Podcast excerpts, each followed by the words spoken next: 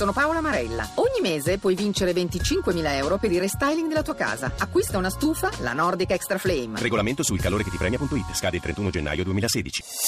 Voci del mattino.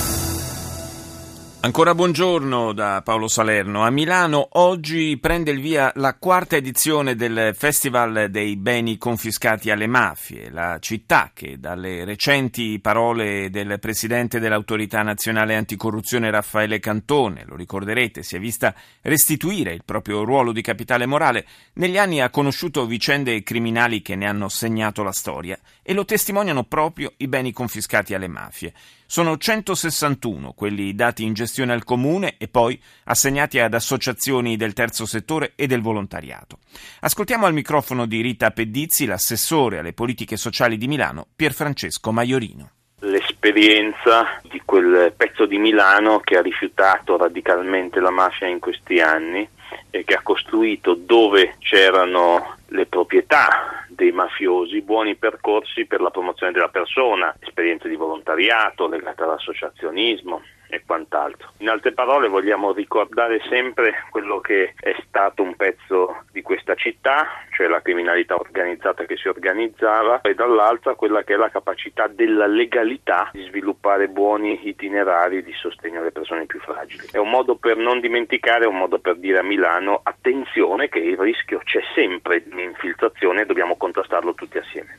Ci sono storie criminali che hanno segnato la città. È stata una città storicamente oggetto di tentativi di infiltrazione molto importanti, ci sono peraltro state vicende storiche molto note, penso anche ad esempio alla vicenda che ha riguardato drammaticamente Ambrosoli, che hanno detto di intrecci perversi tra poteri occulti. E poi è stata molto più recentemente la città dove l'andrangheta ha tentato di mettere radici, è stata la città dove un certo organizzazione di un certo spaccio legato al narcotraffico si è diciamo, innestata in territori importanti, insomma è stata una città dove la mafia ha operato, le mafie hanno sviluppato la loro azione devastante. È stata anche una città profondamente antimafiosa ed è proprio questo che noi cerchiamo di raccontare.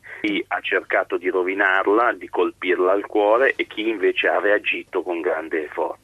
L'ultimo tentativo è stato infiltrarsi nei lavori di Expo. C'è un filone di inchieste oggi aperto che riguarda l'Expo che vede anche diciamo, la collusione possibile di imprese con eh, le mafie o dall'altro dall'altra c'è una vicenda che ha riguardato una donna che si è ribellata comunque alle mafie che poi ha perso la vita, che è Lea Garofalo. Diciamo quindi che su questo terreno l'unica cosa che non si può affermare è che a Milano la mafia non sia esistita o non possa esistere. A Milano la mafia non esiste era stata l'infelicissima frase pronunciata da un prefetto qualche anno fa e noi abbiamo voluto in questi anni intitolare il Festival dei beni confiscati che giunge alla sua quarta edizione La mafia non esiste, firmato La mafia, proprio perché sappiamo che affermare che la criminalità organizzata non sia presente è il modo migliore per aiutarne l'espansione. Invece bisogna contrastarla e sviluppare sempre azioni che promuovano una buona cultura della legalità.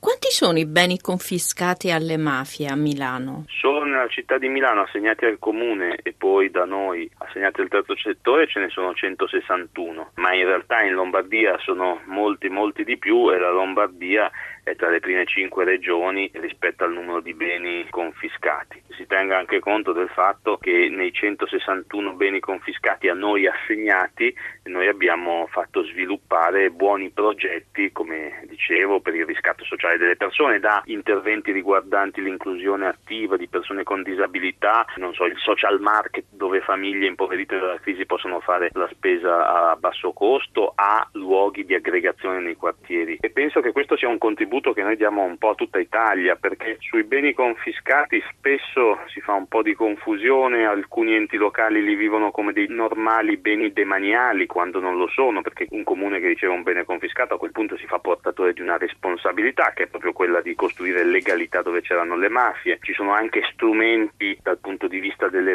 risorse a livello nazionale ancora totalmente da migliorare. Insomma, quello che noi diciamo è guardate che abbiamo un giacimento possibile di opportunità per il riscatto delle nostre città che è proprio nella vicenda dei beni confiscati. Allora utilizziamoli molto di più e raccontiamoli molto di più ai nostri concittadini, perché spessissimo sono proprio tante donne e uomini delle nostre città a non sapere che magari nell'appartamento di fianco al proprio condominio vi era un'azione mafiosa.